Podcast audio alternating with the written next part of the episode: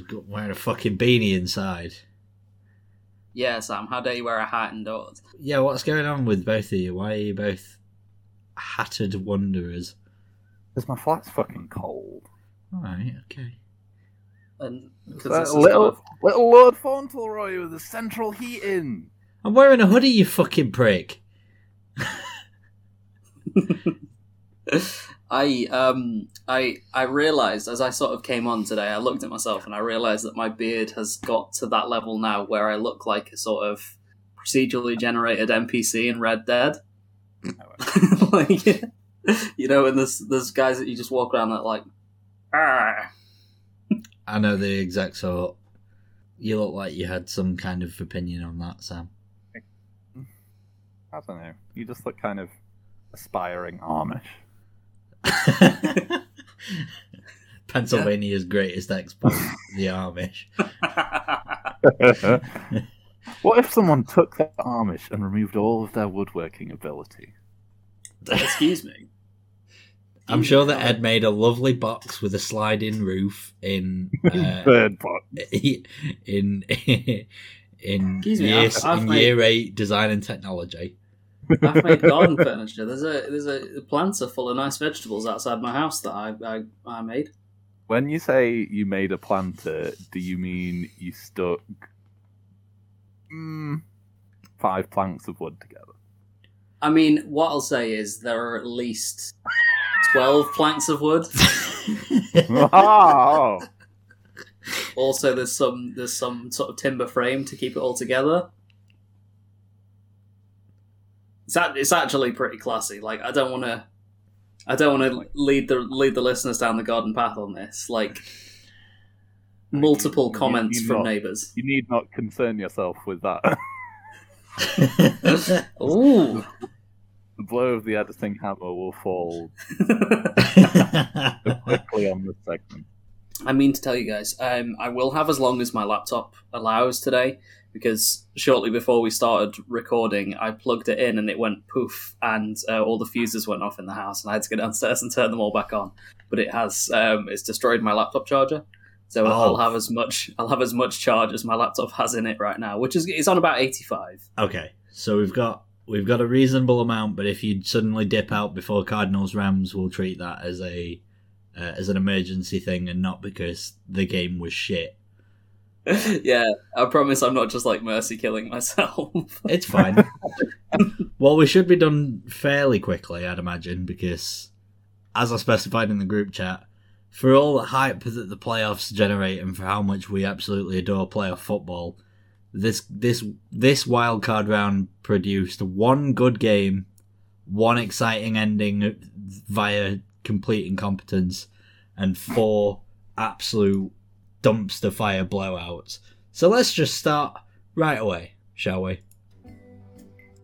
Hello, hello, hello, and welcome to Stiff Upper Lip Podcast, the NFL podcast by Brits. We are in partnership with Gridiron Extra, and we are returning for our third season. So yeah, on we begin with me, Ed. Me, Emma. I'm Sam. I'm Max Saito. And I'm Tom. We are back, and the wild card round is in the books. And, well, hmm. It's hard to get up for. It's hard to get up and ready to recap four games that, if they didn't have direct playoff implications of being one and done teams, I'd be happy to skip past in a regular week because, oh, dear lord. Um, we are going to start off with the best game of this uh, this round, though, where the Cincinnati Bengals ended a 31 year playoff winless streak, beating the Las Vegas Raiders 26 to 19, and it came all the way down to the final play. The Raiders almost pulled it back level right at the end of the game, but the Bengals hung on in a game that they comfortably controlled, but just couldn't quite finish off the Raiders till right at the very end. And now, Cincy advances to the divisional round for the first time in 31 years. How mental is that? Unbelievable. And it's over! The Bengals playoff drought is over. I was I was thinking uh, actually like right before this game started, I made a sort of mental note of how many teams that are currently in the in the playoffs were like teams that we'd be considered rebuilding at the start. And like this was two teams that we were like these are years from playoff contention. Uh, yeah, yeah, I'll I'll happily go along with that. I thought that the Bengals were like maybe in year two of a three year project. I had no idea that they were gonna be as good as they have been, and they are moving on in the playoffs. Could you believe it? Oh, exciting, exciting stuff. And they rode their young players in this as well. They rode Burrow's arm. Logan Wilson played incredibly. and they also got some big plays out of Ja'Marr Chase, who finished the day nine catches for 116 yards as well. Uh, the mismatch that we were preaching about in our preview show ended up coming true because those Bengals wide receivers and tight ends are a nightmare for an undersized DB call like the Raiders. Yeah, I'll I'll bask in the glory of that correct take. Um, I think. I, th- I think that the uh, I think that the Raiders gave a. I mean, they didn't play well out of the gates, but I think they gave a good account of themselves towards the end. They were just like unlucky when it came down to the wire.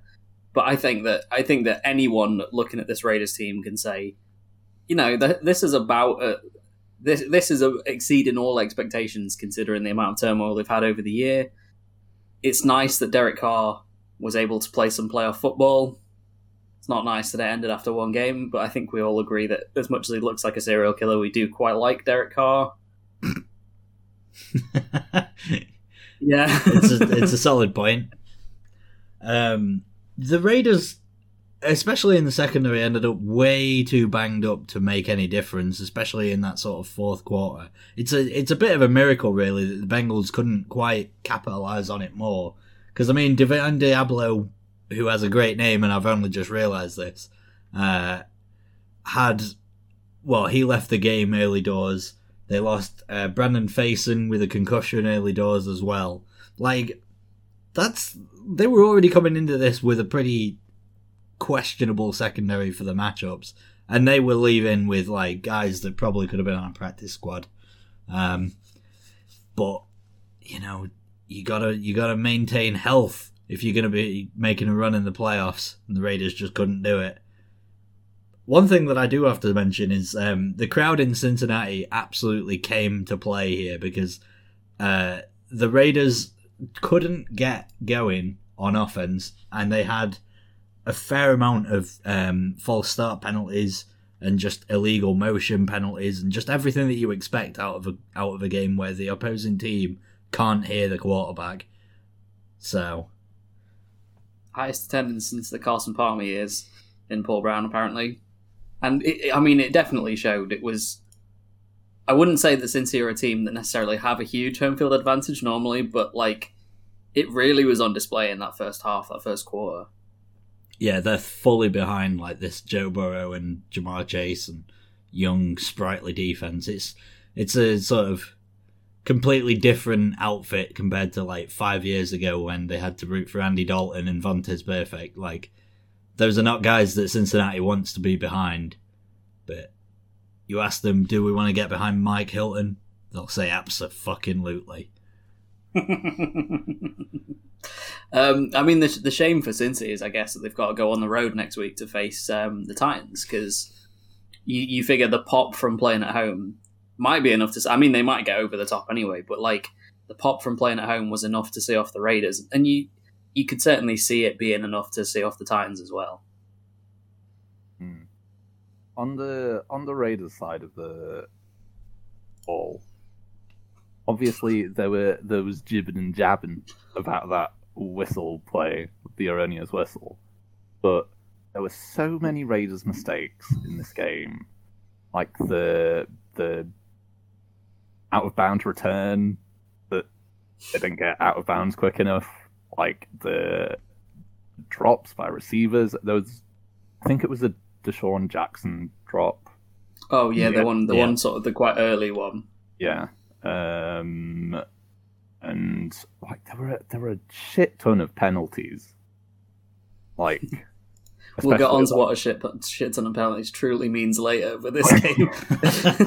like the the O line for the Raiders had a couple of like holding penalties, and I think like a ineligible blocker that kind of screwed them on a couple drives. And the like Bengals pass rush was not good. Like I didn't think even before like after Trey Hendrickson went out, it, you know, they didn't really mm. Get much going. But against a, a good offensive line, I think I think they'd be negligible. Uh, yeah, I mean, they definitely felt the impact of losing Trey Hendrickson because I felt like before he went out, him and Hubbard were sort of making life a living hell for Derek Carr. Maybe not getting like registered stat lines, but just generating pressures. They seemed to have him under duress a little bit, and they had to sort of lean a little bit more on Josh Jacobs. Whereas when he went out, Derek Carr was allowed a hell of a lot more time to throw the ball. Um, one of the things that sort of probably points out how this game ended up going is like one team played with enough je ne sais quoi to actually put the ball into the end zone, generate scores, and the other one seemed to do a hell of a lot of moving the ball up and down the field, but no actual end result. Um, the Raiders ended up outgaining the Bengals by like 78 yards. Both teams moved the ball incredibly effectively on on like on offense. It's just we Mm. never really got any scores from the Raiders until sort of until it ended up being a little bit too late. Why are you giggling, Sam? Well, because Tom said Tom said um, je ne sais quoi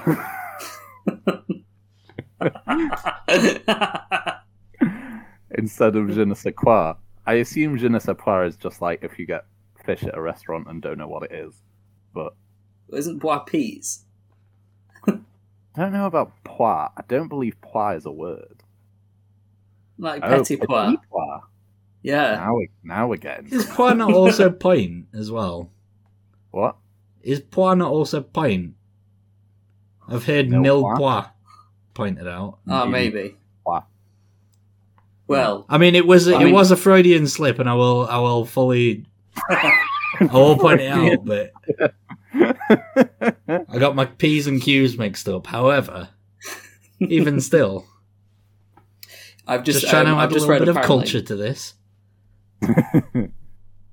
I've just read apparently that Larry Larry Ogunjobi's out for the rest of the playoffs. Yeah, he he went down with like an ankle injury, and it was like one of those where it didn't look like it was caused by contact. He just sort of like sprang up in the middle of like trying to rush uh, on a play, and like you could see that he just did not want to put any pressure on his right foot. So not ideal to say the least. Um, I'll have to see how that ends up faring for the Bengals, especially with King Henry coming back this week. You, you almost sort of need your best D tackle in there. Mm. Gross. Are we are we saying are we saying DJ Reader is a nose tackle, not a D tackle? I'd say so. um, although obviously the news as well to come out of this game now is that since this game, uh, Mike Mayock's been relieved of his duties. I think that's something we should we should touch on. I mean, given the fact that his last five his last five first round picks have been two busts, an arrest, and like another two busts that are like along another two players that are on the lines of becoming busts. Like I, maybe not Josh Jacobs, maybe it's harsh on Josh Jacobs, but like who else we got? Henry Ruggs, Alex Leatherwood, Clelin Ferrell. Is it so? One of the things that we've always sort of maintained is that the Raiders are incredibly bad in the first round, but incredibly good outside the first round for actually picking talent. I, now that I think about it, like the, I know that Max is going to probably come in here and, and be a cynic about the whole situation, but like what Mike Mayock said is that he got swayed by Jon Gruden, um, to draft some of the guys that they took in the first round, like that he wa- Mike Mayock wanted CeeDee Lamb instead of Henry Ruggs. He wanted Devin White instead of Clelin Ferrell. Um, but outside of the first round, I'd imagine that a ham-fisted moron like Jon Gruden wouldn't have any uh, any say, and that's where Mayock actually got the the run of the mill, and they ended up drafting pretty well. Now that I think, the only- is there is there a possibility that Jon Gruden is just a fucking moron and ended up getting both him and Mayock like in the shit?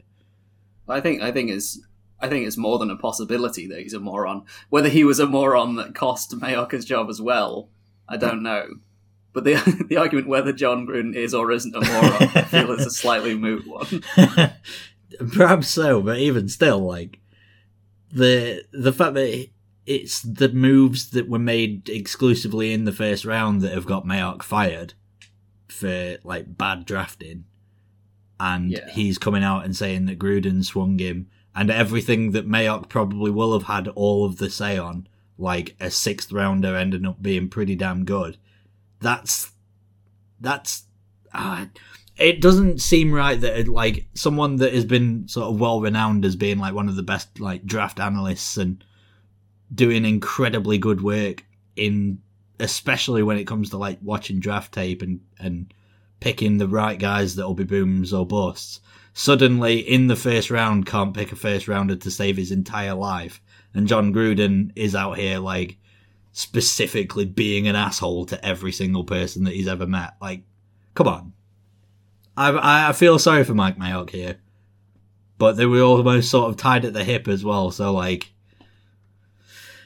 what's what's not to say? Yeah, I mean, I you, you could point to you could point to alternatively to the Bengals and say that their last two draft classes have been smash hit out of the park after smash hit out of the park. I think they're I think they're absolutely where they are because of the strength of their drafting and their past two free agent classes.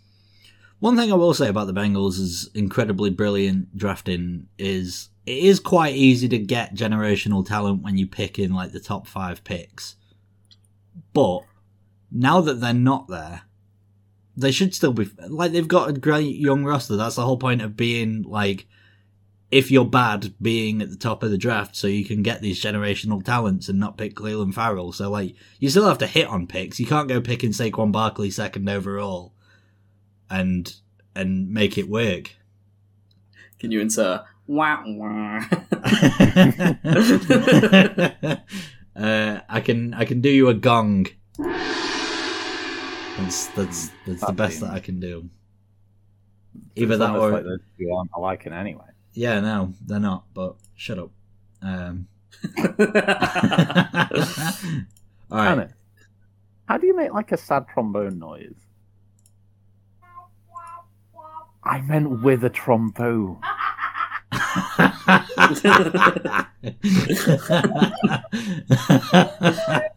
Wow, that's no she's ever getting. oh, brilliant! All right, um, let's. Uh, I don't really want to move on. I want to talk about this game as long as I possibly can, and then the rest of the weekend we can. no, I mean, we have what- to. Yeah, what else is there to talk about with this? Mhm. As we move slowly towards the heat death of the universe, it's inevitable that we'll at some point have to move on from Bengals Raiders. It's optimistic that you put us on that kind of time scale.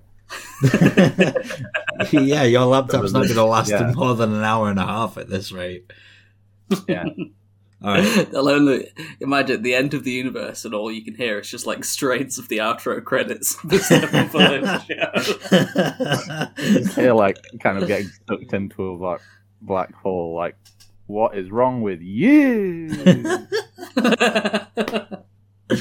All right, we'll turn our attention then to the other game played on Saturday, where the Buffalo Bills beat the brakes off of the New England Patriots, forty-seven to seventeen, and this game has one of my favorite statistical record points of all time, which is that the Buffalo Bills were perfect on offense.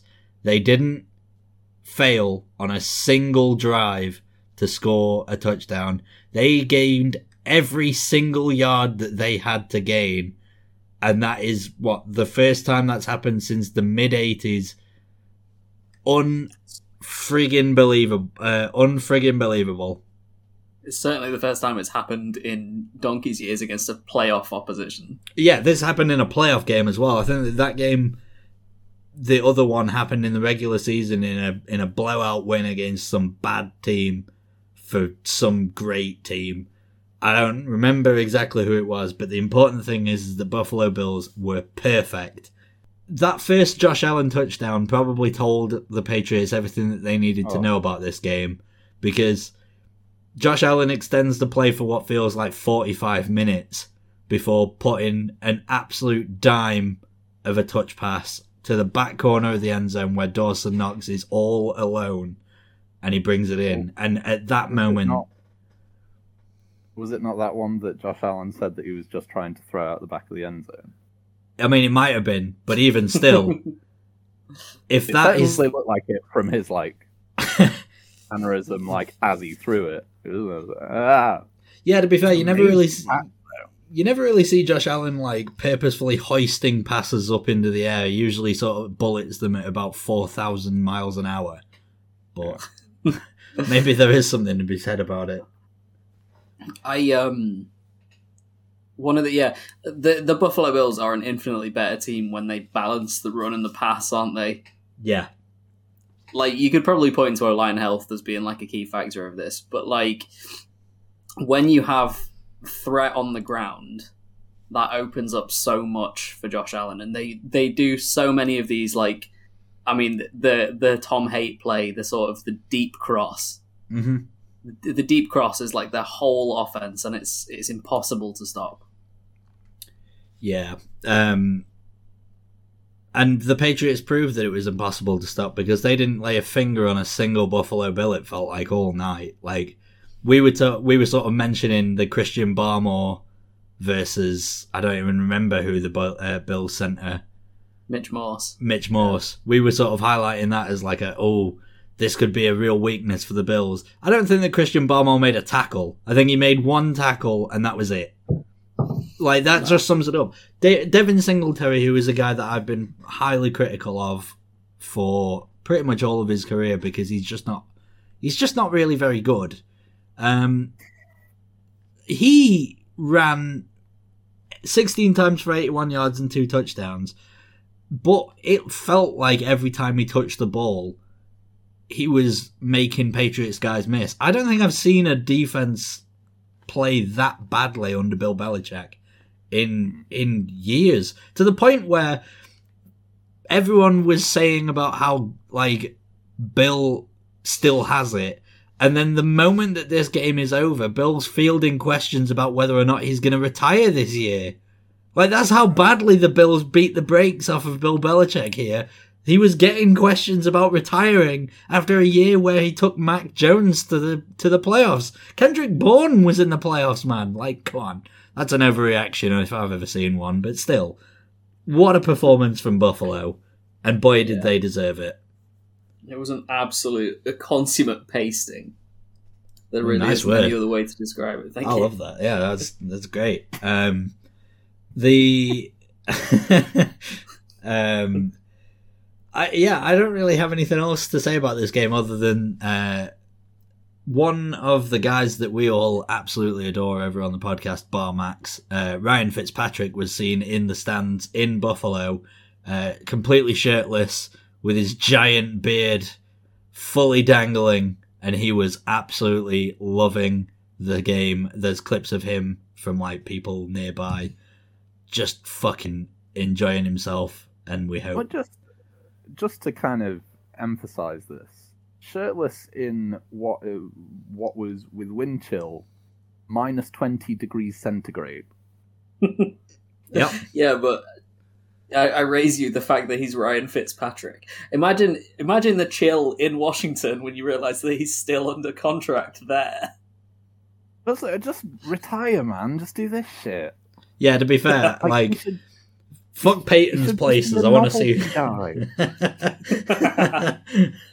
Skinny dipping with Fitzpatrick. Like I'd, every Washington game, I want them to just play it. Like keep him under contract, give the man his give the man his cheddar, and just like the halftime show is just him performing some kind of feat of strength or endurance. Do you reckon- fighting a bear? Ham boning. Oh, he's his chest looked like a joint of ham, like weirdly. It's like a dad, kind of like a kind of jacked dad, which he kind of is. yeah, I mean he is. know- He's like Like no definition whatsoever. he's one of the oldest guys in the NFL. He's what like thirty seven. He's been in the league for Reminded me. sixteen years. Reminded me when Edge came back to the Royal Rumble. like that. that yeah, he's right though. Although Edge doesn't have quite the impressive beard, but he definitely has the better hairline. Um, but yeah, I mean, you know what? I you know what I'd love to see in a few years Ryan Fitzpatrick GM. like This is a man man who went- graduated from Harvard. He's he Yeah. what didn't he wasn't he didn't he score a Yeah, yes. perfect on the Wonderlic test as well? yeah, the only one of only two players ever to score a perfect fifty on the Wonderlic. Yeah. He's like a certified genius in addition to being Ryan Fitzpatrick. Which I mean, eh. Gorgeous, gorgeous girls pass uh, the Wonderlic test with flying colours. Uh, I will say just before we move off this game, and I said this in the preview as well, or the preview to the preview. I don't fucking know. Um, I feel like this game was a vindication from the Bills, mostly toward Max, who was yeah, hammering the drum for 18 goddamn weeks about how their wins have come against the worst teams in the league and they lost to Jacksonville and so up yours Max you don't care who you hurt in this podcast, do you? It was me and Tom last time, and now it's Max. Yeah, we exiled you. You come back and you're still out here trying to throw fucking knives in everyone's back. And I, I agree. You're a piece you, of shit, Dave, Sam. wholeheartedly. But yeah, I agree Nice. with you. I'm I'm out here for blood I'm here to depose you two oh speak of the devil If you'd, have, if you'd have held on to that take for two minutes, oh, Hey, Matt. God. Hey guys, wow, four people. This is crazy. I know it's Sorry, I'm so late. I just can't help being such an indebted public servant to the people of my local authority. hey we won't be the ones laughing when you're getting a, a key to the city of Chelmsford Uh, yeah, yeah, it is. It is. It's a proper city as well. I promise. Just- Uh, Mm, It just opens a big wine cellar. It's not. We're not bloody. We're not fucking Truro. When you know, Truro's a joke city. Banging So what are you churro guys in a big talking spot. Mhm. Well, we were just about to Um, move off of uh, Patriots Bills, but Thank God. you know, I feel like since you have just arrived at this exact moment where Ma- uh, Sam was banging the drum about how uh, this was the Josh Allen revenge game for everything that you've said over the last eighteen weeks, uh, it, it, it almost feels apt. Max, have you got any? Have you got any comments about how Josh Allen uh, played in this particular game? Yeah, he played bloody well. What am I supposed to do? I'm not. I'm not shameless. I'm not going to be like. Actually, because I've said he's not going to be as good. I feel like I've What I've pulling a what I coward, as we like to call it in the uh, like from an emotional from an emotional balance standpoint, like an emotional transaction between me and the play of Josh Allen, I've got what I needed from that preseason take. Right, I spent like I would say there were a solid like six games this year, but I was just like the smuggest bastard on the face of the earth. And I'm not even talking about the ones where Josh Allen didn't play very well. but um, no, I think yeah. I, I mean, we I said it in the in the preview show. Like, if Josh Allen, uh, Josh Allen's the key to this game. If he plays well, they'll win at a canter, and he played beyond well, and they won it. What's after a, a gallop? I guess. Yeah, I think it Ah. goes. I think it goes Trot trot, feels- canter, gallop, sprint. yeah. Um, I thought it went Cooper I feel Lamb like the Gallop. is a sprint. Gosh, Alright, let's move on. Talking we of which, re-record wait, the credits do that without? Tom. What? it was just a bad joke. Oh, I see. That's fine. No, you feel free. If your laptop can handle producing this goddamn show, then I I beg of you, I implore you to take it off my hands.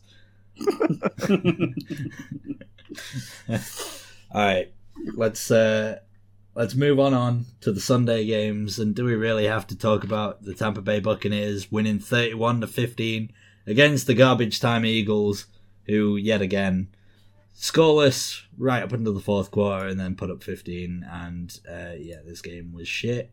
Uh, Yeah, everything that one, anyone maybe. said everything that anyone said about this game was proven wrong by the end of the second drive. Um, Jalen Hurts played hurt now apparently because he left the stadium on a boot, on a walking boot, and maybe that explained his weird had bad play. Oh. Yeah, if I had the wherewithal to get to some kind of, you know, newspaper office in the city of Philadelphia, I would walk in with a crudely drawn mock up of a newspaper that says Jalen Hurts ankle. And I would slam it down on the desk and just open my wallet. I mean, Um, if you actually were a Philadelphia sports writer, you would have a, a, a fork in the path ahead of you, and you know it's like that meme, right? You can go to like the dark and stormy side, which is like throw Jalen Hurts under the bus, demand the GM and the manager get fired, and you know classic Philly stuff. Yeah. And then there's the sunny, happy side, which is blame Dan Snyder's shithole stadium. I mean, I, So I'm inclined to think. victimless Well, I'm inclined to think both are true. He did say he's been dealing. He said it was an ankle injury he'd been dealing with for a number of weeks, like a month, yeah. which is which is weird because like I don't know, like Jalen Hurts, like you know I've stood up for Jalen Hurts on this show, but I'm not going to stand up for Jalen Hurts if he can't run around. If Jalen Hurts, if Jalen Hurts' mobility is limited to like Philip Rivers from you know age five onwards, um, then then I, I think they should have started Gardner. They would have a better chance if they started Minshew. Although it's not like Minshew's passes could get caught by Reagor anyway. So Yeah. I was I gonna think it was just, can, can one you team- imagine in like a weird bizarro world if Minshew had played and actually played quite well, the turmoil that it would have thrown the league into. yeah, I mean, yeah, it certainly would have thrown the Eagles into turmoil, but like that didn't happen. So we don't have to deal with a whole. we don't have to deal with like a whole season of conjecture. I think I think Jalen Hurts. They might bring in. I mean, Gardner Minshew kind of is competition for Jalen Hurts, but I don't think his Is starting job is necessarily under the rate is like under the microscope unless they bring in someone a bit better. But I just I mean, think yeah. like it was just one of those games where one of the teams is used to doing this sort of thing, and the other team was just like not experienced. Shat the bed, really. and um, I think Yeah. everyone everyone knew that this was definitely a distinct possibility. Hmm. I do. I I do like the kind of. Is there is there much like statistical kind of weight to teams that have been in the playoffs before doing better? I mean, I think Tom Like, Brady kind of ruins the average for everyone. Yeah, Yeah, yeah. but I don't know. I just think it's funny. It makes me think of I like mean- Jalen Hurts with like flop sweat. I'm like, oh, jeez, man. it's just not it, like I- I literally this is the preview show, and what I said was like, can I see this playoff game ending with Jalen Hurts beating Tom Brady? Like it doesn't really matter how they play. I just it's not possible to me to imagine that. And uh, when it comes to Brady, you just think like, can I see that? And the answer is normally no. The only time that I can really think of was the obviously the Nick Foles Super Bowl. Um, that was, I'm pretty sure, a mass hallucination. That it was an inspiring one, so we roll with it. A countrywide gas leak. exactly. MK Ultra Two. Feeding LSD to an entire population. just so Phillies fans will stop complaining for like a month. oh, they didn't even stop complaining. They just complained about winning this time. Yeah. Doug, eh, remember that Doug Pederson didn't make a full year after that, before he was fired. so that gives you some indication of what Philly's like for Oh. No, wait, he, sports people. He did, didn't he? No, he was gone the next year. No, Well, but then they, they made the they made the playoffs the next year, remember? And Nick Foles came in again. Oh, well, But they no. That was the Hmm. double doink year. Of course it was. Disregard me. Wait, in fact, he only just got fired at the start of this year. Yeah, he made it like two full seasons after. They Oh, made the no. playoff. They made the playoffs the year. They made the playoffs the year after because that's when Wentz got a concussion immediately. What am I, what am I thinking of? This is this is the perfect distillation of Ed's takes, where if I he think you're says thinking something about quickly Corey enough Clement. and confident enough, it doesn't matter if it's wrong. Yeah, I Jay. Ajayi was That's all Jay. Ajayi was out within the next twelve months, but Doug Pederson Exactly. remained like a wet I fart for three years. I don't. I don't know where that take came from. My I brain was could have been thinking about Ben McAdoo. oh. my brain was just like, oh yeah, that made sense because there was the guy before Sirianni, and I was like, wait, a minute. Um, Pederson was the guy before Sirianni. Because remember, he had all of his pictures up in the office with him and Carson Wentz, and they had that video of Sirianni looking at all the old pictures of Pederson, like, wow. And that, that video alone was the basis of why I thought Sirianni had a decent chance of getting sacked this year. and they made the playoffs. You know, ultimately, like, he didn't last more than twelve months after being hired, and that's because they made the playoffs. they, the the Eagles didn't win. They didn't win a, any good games against any good teams, but they made the playoffs, and that'll do for them. I mean, obviously not for the fans, but I think for the team, they'll therefore they're uh, in the right direction. And the Bucks, obviously, just they'll probably Yeah, they'll probably win the NFC Championship game again because fucking Brady, fucking old man Brady. What I love is the fact that Brady's already beaten more um, NFC opponents in the playoffs than Aaron Rodgers has. Yeah, I mean, he probably he probably had done that just from Super Bowls. I think he may Ah, have, yeah. you know.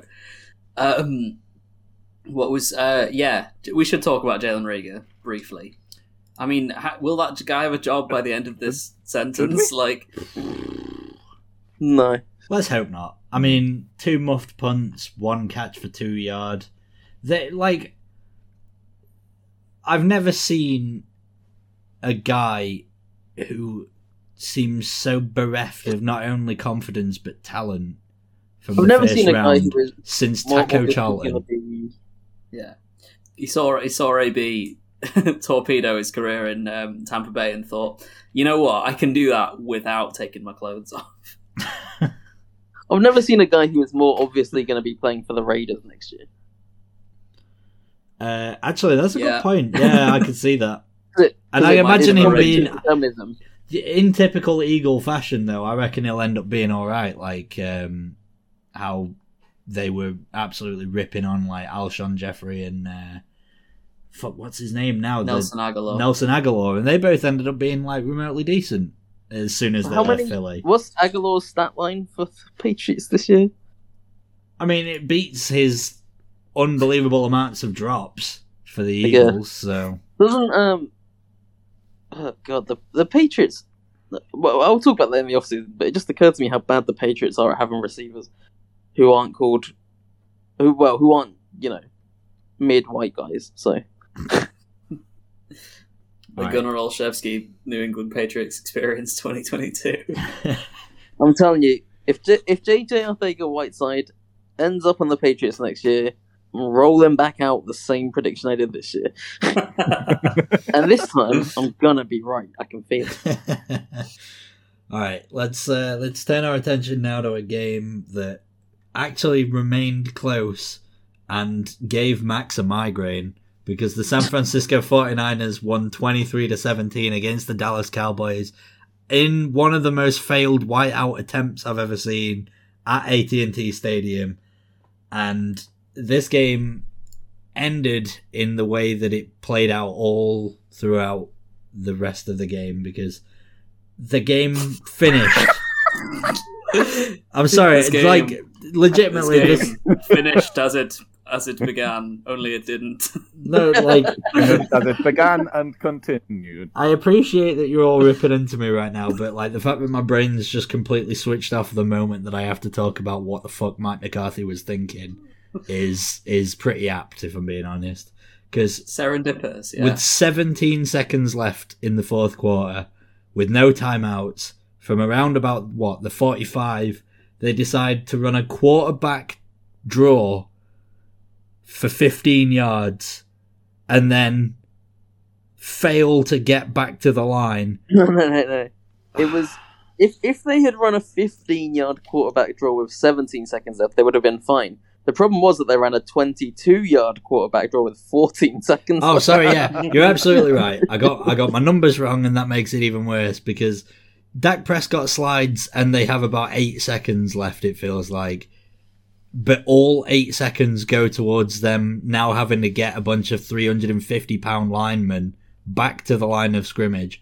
What a, just out And a of every 58 year old ref to like fumble his way through the line and try to the ball. out of every single play call that I think I've seen this season, including the Joe Judge third and eight inside his own half quarterback sneak, I think that this one genuinely angered me more than any of them. No. Do you know what it is? Is and I think we've hit on this a couple of times this year. Is that the rise of um, play callers calling like draw like draw plays in say like second and long or third and long situations this year? I don't have the numbers for it, but it feels like it's gone way up, and I think it's an extension of the whole analytical approach where you you sort of take what the defense gives you, and when the 49ers started that drive, they were just not defending the sidelines, so it allowed the Cowboys to hit three really quick and easy um, outs for about 40, you know, 35 yards. Um, and then prior to the quarterback draw, they split all their defenders out and started defending the sidelines, which is just common sense. I don't know why they weren't doing it before.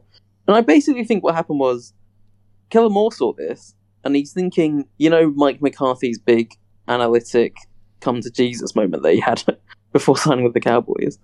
Maybe that's what they think. He's like, oh, hang on, the, the defense is just leaving the middle of the field.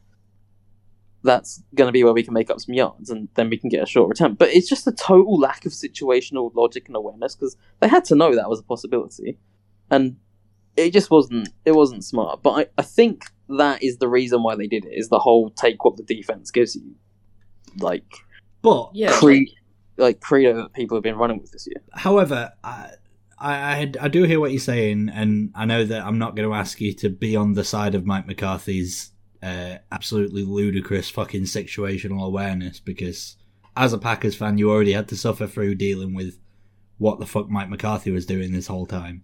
But um, nobody should ever run a 22 yard quarterback draw on foot with 14 seconds left without any fucking timeouts in No. a playoff game No, at it's the end of the game.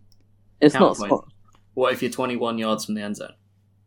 Oh well, Well, I mean, Yeah, yeah, fair enough. Ah. But the only problem is, is they win, and Mike McCarthy came out after the game and said, "Would you rather like go for it like three times from the fifty, or go for it it from three? like the twenty or whatever?" And it's like, I mean, if you're gonna go for it from the twenty, at least actually make sure you can get the fucking snap off.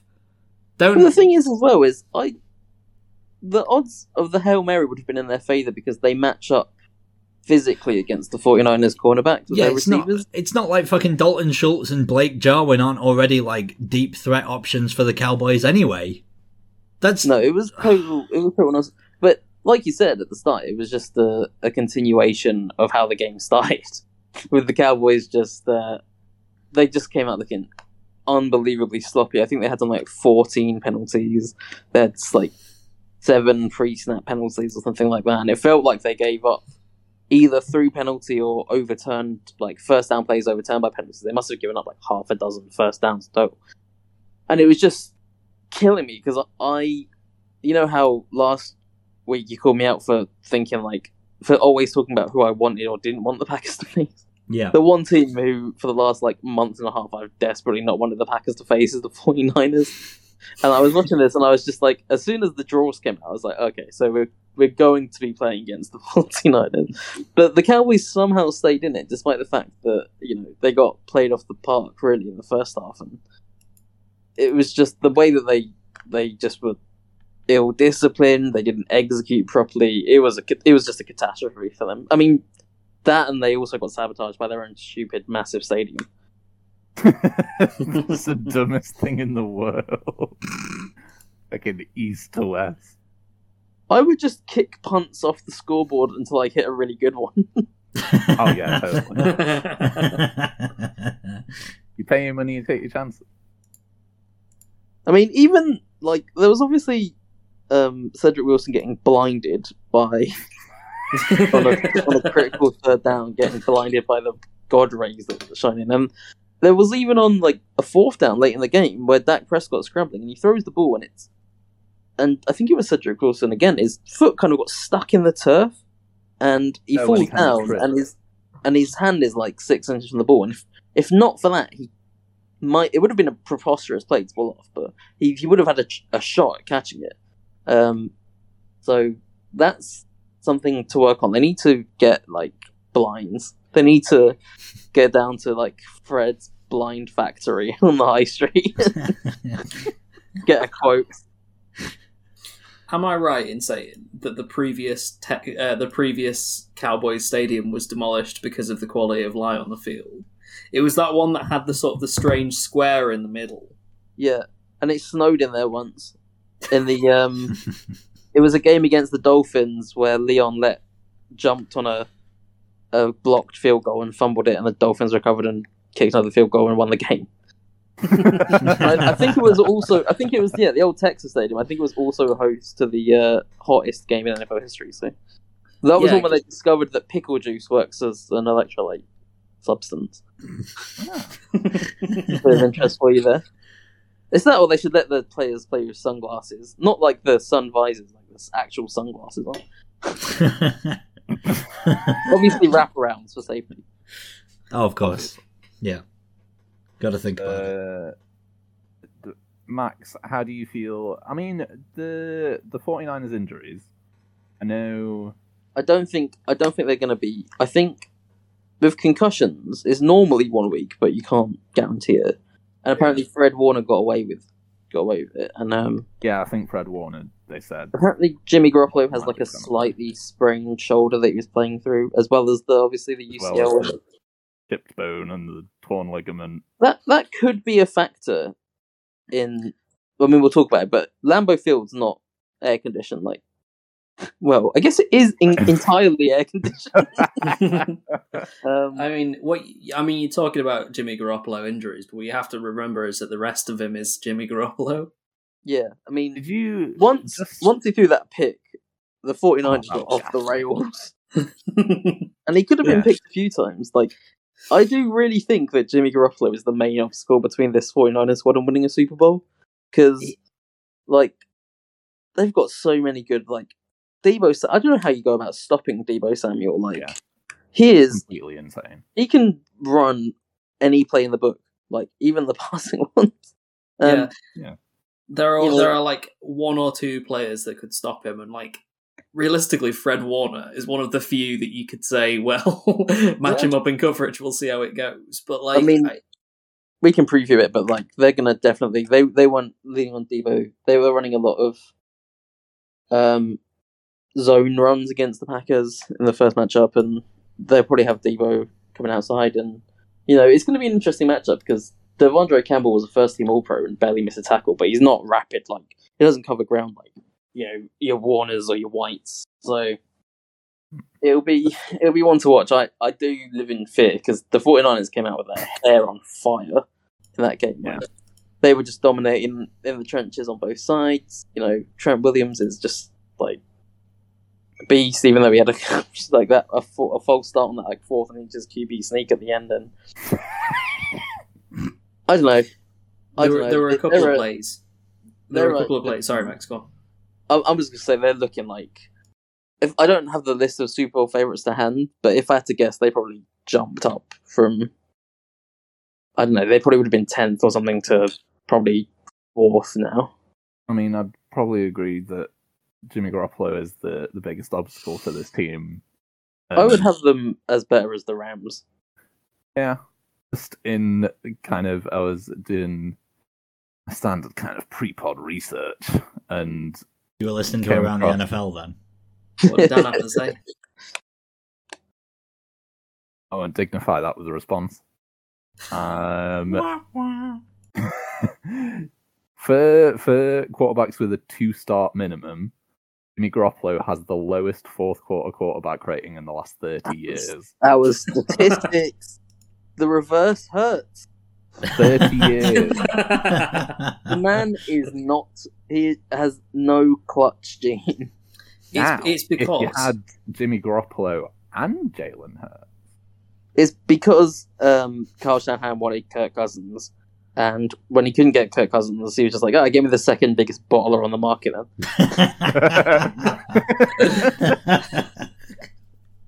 oh, that one came out of left field. you get me his non-union equivalent. he's like, "Fine, give me Mister Pepper."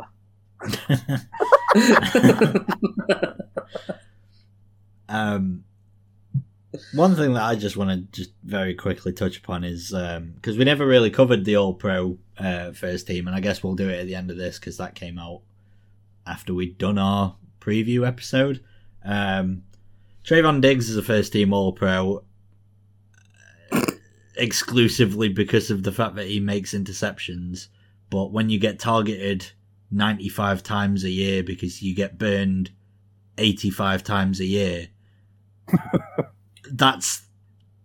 Uh, He's the poor man's Rasul Douglas. he he got burnt, he got sent for an absolute hot dog by Brandon Aiyuk in this game. It was it was one of the nastiest like cuts I've ever seen on a route. So I can't really blame him too much. But when you get left about eight yards away from a guy off of one cut, like that's he he, he can't cover. He's he's Right. just so shit. But because of the fact that he gets targeted a bunch and has ball skills, all of a He's sudden like- now he's an all pro. What the fuck He's like is a Dark? Souls boss. He's like a Dark Souls boss because he'll just allow you to chip away at him, and Yeah, just the like, is- and then he'll There just one weren't shot you. really, there weren't really any standout like island corners this year. There weren't, but I at the same time, another like, year. I know that the the thing that Cowboys fans have been getting incredibly butthurt whenever anyone mentions this about is that oh, but you want your guy to make plays on the ball, and it's like yeah, you do, but you also don't want your guy to get burned for twelve hundred yards and at least three hundred every game. It feels like and four touchdowns. Like It's like you know, he stinks. It was like last season when Jaire Alexander had a run of just like giving up less than fifty yards to almost everyone. Yeah, I know who it wasn't. I know that wasn't the case for Ed, but um, they just it's because they weren't targeting him, right? And it is the opposite, as you say, Diggs. I totally agree. But you know, at the same time, eleven interceptions. There's a reason no one's not done it since 1981 because it's quite hard to do. So There's a, yeah, there's a reason why no one's done it because you you have to be bad enough to be constantly targeted. But good Was enough he- to still be on the field every play because most of the guys like Rasul Douglas, like they've come on, they've only just really started getting any love. It feels like Trevon Diggs plays every single snap for the Cowboys. why doesn't Trevon Diggs convert to wide receiver like his brother? I did see one meme that was. Uh, uh, has anyone seen Invincible on, on Amazon? I know Ed won't have, but uh, there's just one scene where not. where the dude's just like pathetic, and it was uh, when Stefon sees Trevon get burned on yet another simple route.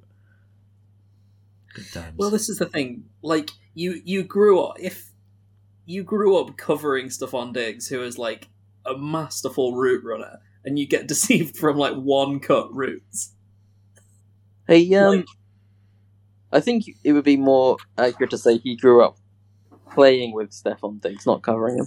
yeah, chances are they both played on the exact same team and never had to cover each other during like school drills. So he just basically never had to cover Trevon uh, Stefon Diggs at any point. Must be some sorry receivers down where they lived. Um. Anyway, let's Laptop let's battery update. laptop battery update. Go on. Twenty-eight percent. Oh shit! You might, you might, oh, we might actually genuinely get you here. I might have, I might have predicted it perfectly. Um, all right, let's turn our attention to the Sunday night game where the Kansas City Chiefs uh, did what everyone was expecting them to do and kicked the crap out of the Pittsburgh Steelers, forty-two to twenty-one. Uh, Patrick Mahomes, four hundred and four yards, five touchdowns. Travis Kelce had a touchdown, which his mum sawed, uh, which is pretty pretty nice. Uh, he also had 108 yards receiving, and yeah, Just to be clear, the reason the reason why the story about Travis Kelce's mum is so nice is because she also watched Jason play in Tampa like six hours before. yeah. I didn't want to like properly focus on it so that Sam could accuse me of yet another around the NFL point, but it's worth mentioning. It's nice. It's a nice little. A God, nice that little one, story. that one, that one is really stuck in the core of the consciousness of this podcast. Fucking hate It it. was a it was a deep deep cut.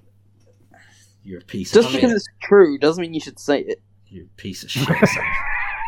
Um, You're a no, mean yeah, one. I think it was it was a total mollywhopping, a complete mollywhopping, and it was another game where the Chiefs just like didn't do anything for a while, and then they were like, "Oh yeah," and then they scored touchdowns like every time they touched the ball, and uh, then it was that. I mean, it was like it was pretty bad. Like, Yeah. I, it, I, I don't think um, as the season went on and as the weather got colder, it was like last year where Ben faded pretty badly towards the end of the season, but it was like much worse. Um, and I think it was probably it was probably time.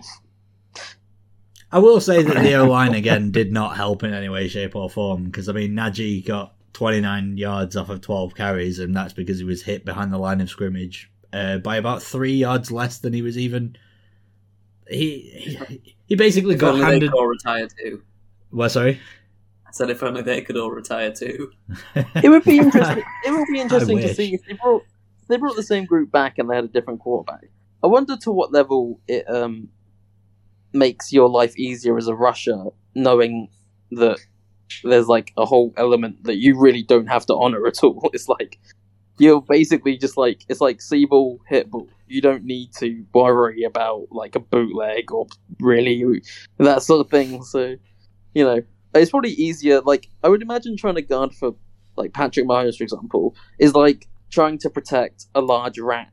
You know, the rat is going to run around. Um, you can block, and the rat's going to run around, and then even if the guy gets past you, he's going to struggle to, you know. Whereas I think trying to block for Ben Roethlisberger is a bit like trying to block for a large bamboo shoot, um, where like it's not it's not going anywhere. if they get past you, um, you know, they, they, they just have they have one spot that they need to get to. They're not trying to look around for a rat. Do you know what I mean? Like not not to say that Patrick Mahomes is, is a rat. I'm saying he has rat like agility. that might be one of the greatest fucking rambling points Also- I've ever heard on this show. Also, because you know, rat Mahomes, it right, it, you know, it, it makes sense. this Could've was the gone classic cat example. Mahomes, actually. This is Cat, the classic cat-like example. reflexes are a thing. Max, Rat-like let it go. I'll get back to you on this one. Every single word, if every single word surprised your brain a little bit more. yeah. As they sort of tumbled out of your mouth, we could hear you getting more and more surprised by the point you were making. Yeah, you were My- thinking my about the words not before you said them, but about four seconds after you'd said them. My succinct point is that I think it's it makes it an offensive lineman's hard job harder for Ben Roethlisberger because he's fat and can't move Bamboo. anymore. But the counterpoint to that is Carson Wentz because, like, at least at least they scheme plays around Ben. At least at least they sort of create protections which keep him in the pocket. Mm, Well, so Carson Wentz is like, what's it's It's like, like, he's like um you know those islands where animals haven't been contacted by people, so they haven't learned to be afraid. when Carson Wentz sees the person get by you, he's like, "Oh, what's that?" and he goes over to look for it. Carson, Oh, like no! Carson, Carson Wentz is a dodo. He doesn't know what these people are. like watching a pheasant with a bucket on his head try and cross a motorway.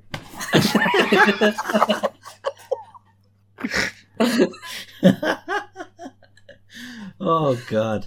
Um, He never was an eagle.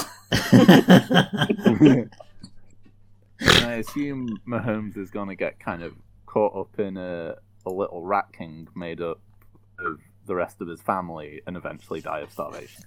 Essentially, yeah, that is what I expect to happen. yeah. But Um, it'll be they'll have a great part in the local production of the Nutcracker before, so that'll be fine. uh, from the actual game perspective, um, as Max has pointed out, this game basically played out like the Chiefs had absolutely no idea what to do.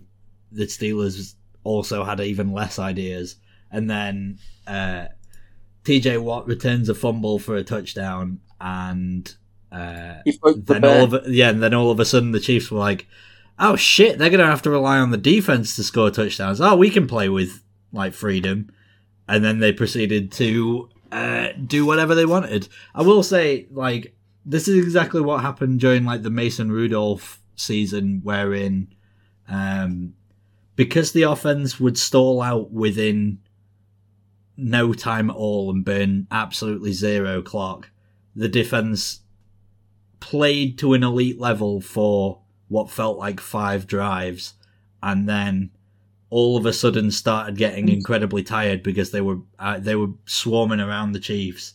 Um, like Tre Norwood, for example, made two of like the biggest plays of his rookie career, and then just ran out of steam. Um, Minkah Fitzpatrick all season has made more tackles than any defensive back in the entire league. He just got tired.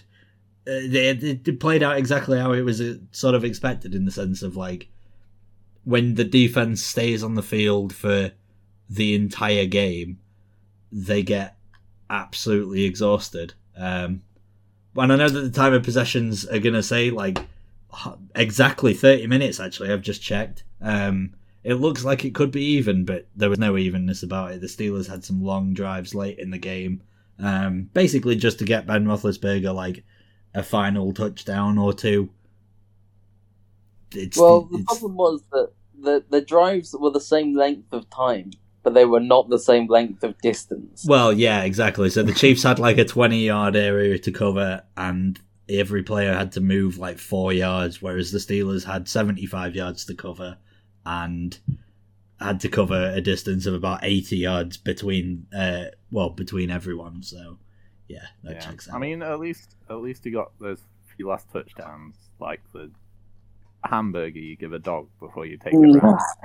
It was even worse than that. It was Steven Gerrard's goal in the six one versus Stoke that was his final game. yeah, that's exactly what it was. I was just about to sort of weirdly about to mention the exact same game. Um, with Well, it, with the two like Baltimore for it.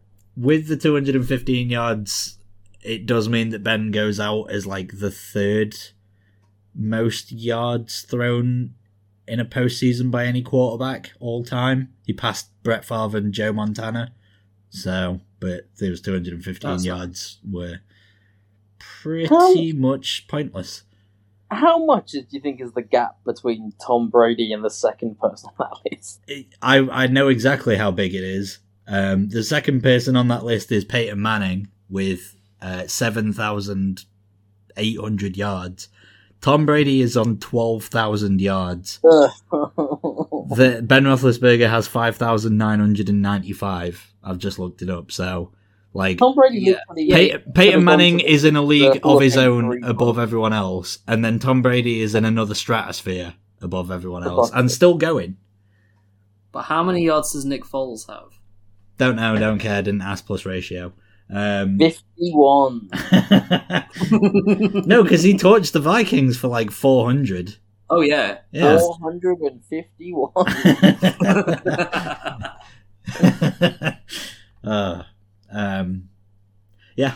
Uh, the Steelers move on now uh, from this I mean, they don't. It's the it's the it's the Chiefs that move on. The Steelers No. just move sideways. No, is it? Yeah, as in like the Steelers can move on from this season where like we don't have to talk about them anymore, so you guys all win. And I got to enjoy a lovely season where we where we made the postseason and uh, pissed off every single other fan base. So we both win. In no way is that different to an average Steelers season. That's true, actually. Yeah, that's true. In no way was your statement about us not having to talk about the Steelers anymore true.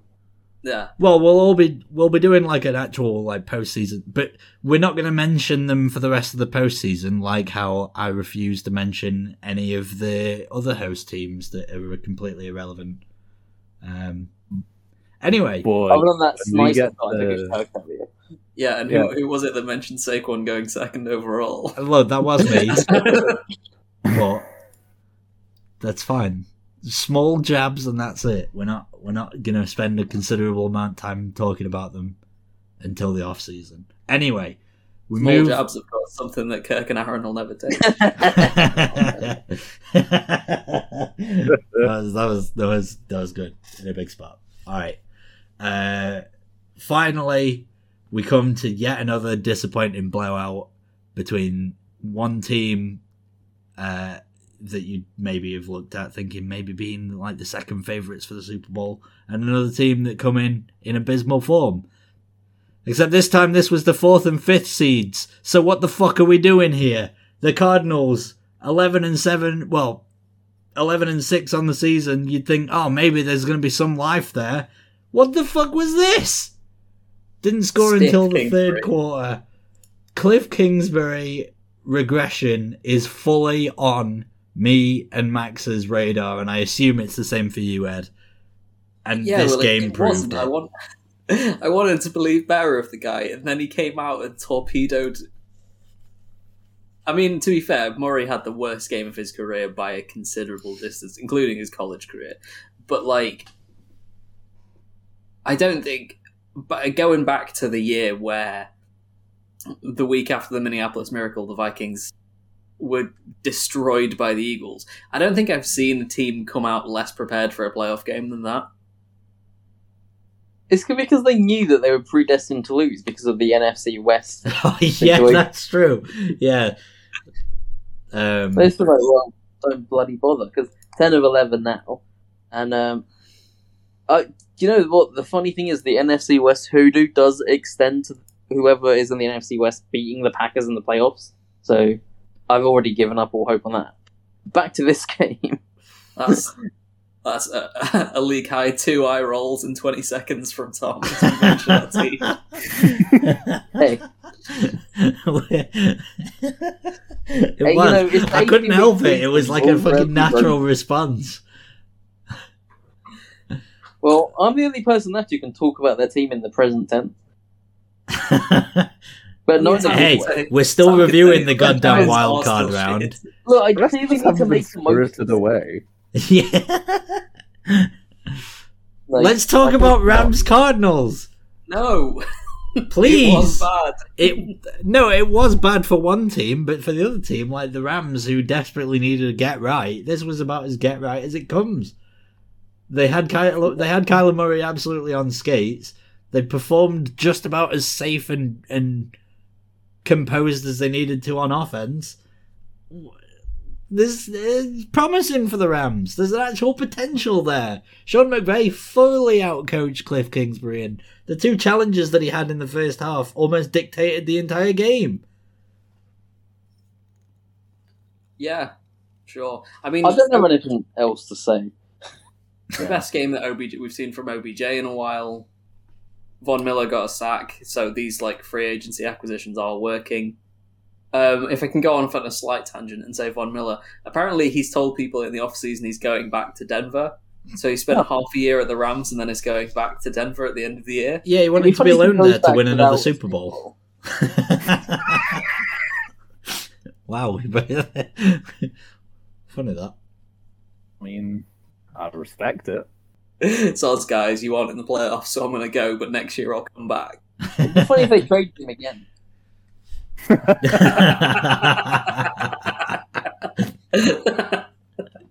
yeah, accept like send him a contract and I'll be like, oh, by the way, you are headed to Cincy. He goes back They to our owner and Cliff Kingsbury's turns his room into a gym. He's like, sorry, mate, we've traded you to Vitesse Arnhem again. ah, the Lewis Baker approach. Oh.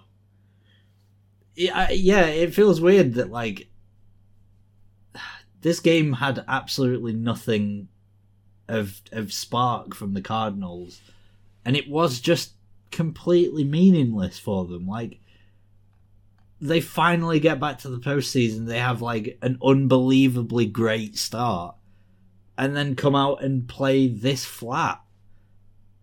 Ugh, gross. Has just don't. I don't understand the Cliff Kingsbury decline. Well, I mean, to be fair, I didn't understand the Cliff Kingsbury progression, so it's quite nice that like we've- we've returned back to the midway through meme. season. He's just shit, Like- Sam. This is the point. He is It's not a good. every pla- year. he's a terrible head coach. Every year he adds like one new wrinkle to the offense, and it takes like defenses about eight weeks to sort of work out what it is. No, it, it takes about it takes insane. about eight weeks for Kyler Murray to get hurt. That's true, actually. Yeah, the new wrinkle is usually Hey. some way of putting Kyler Murray in front of a truck. Colt McCoy was serviceable.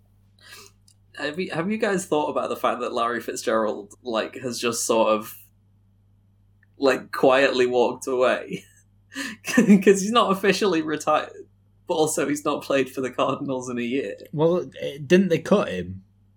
No, Yeah, No, they I did. they- He's not on the roster. He's never been. He's he was gone this season, but no, but they didn't. They didn't cut him. He just sort. Of, he did. He just like was like, "Nah, I'm all right." Yeah, no, like he never signed a contract extension, but like his contract was up this year. Yeah, that's what I'm saying. But he's never like like done any like oh officially retiring from the NFL. He's just sort of just potted away. Uh, yeah, he hasn't retired yet. No, he's still there. He's a free agent.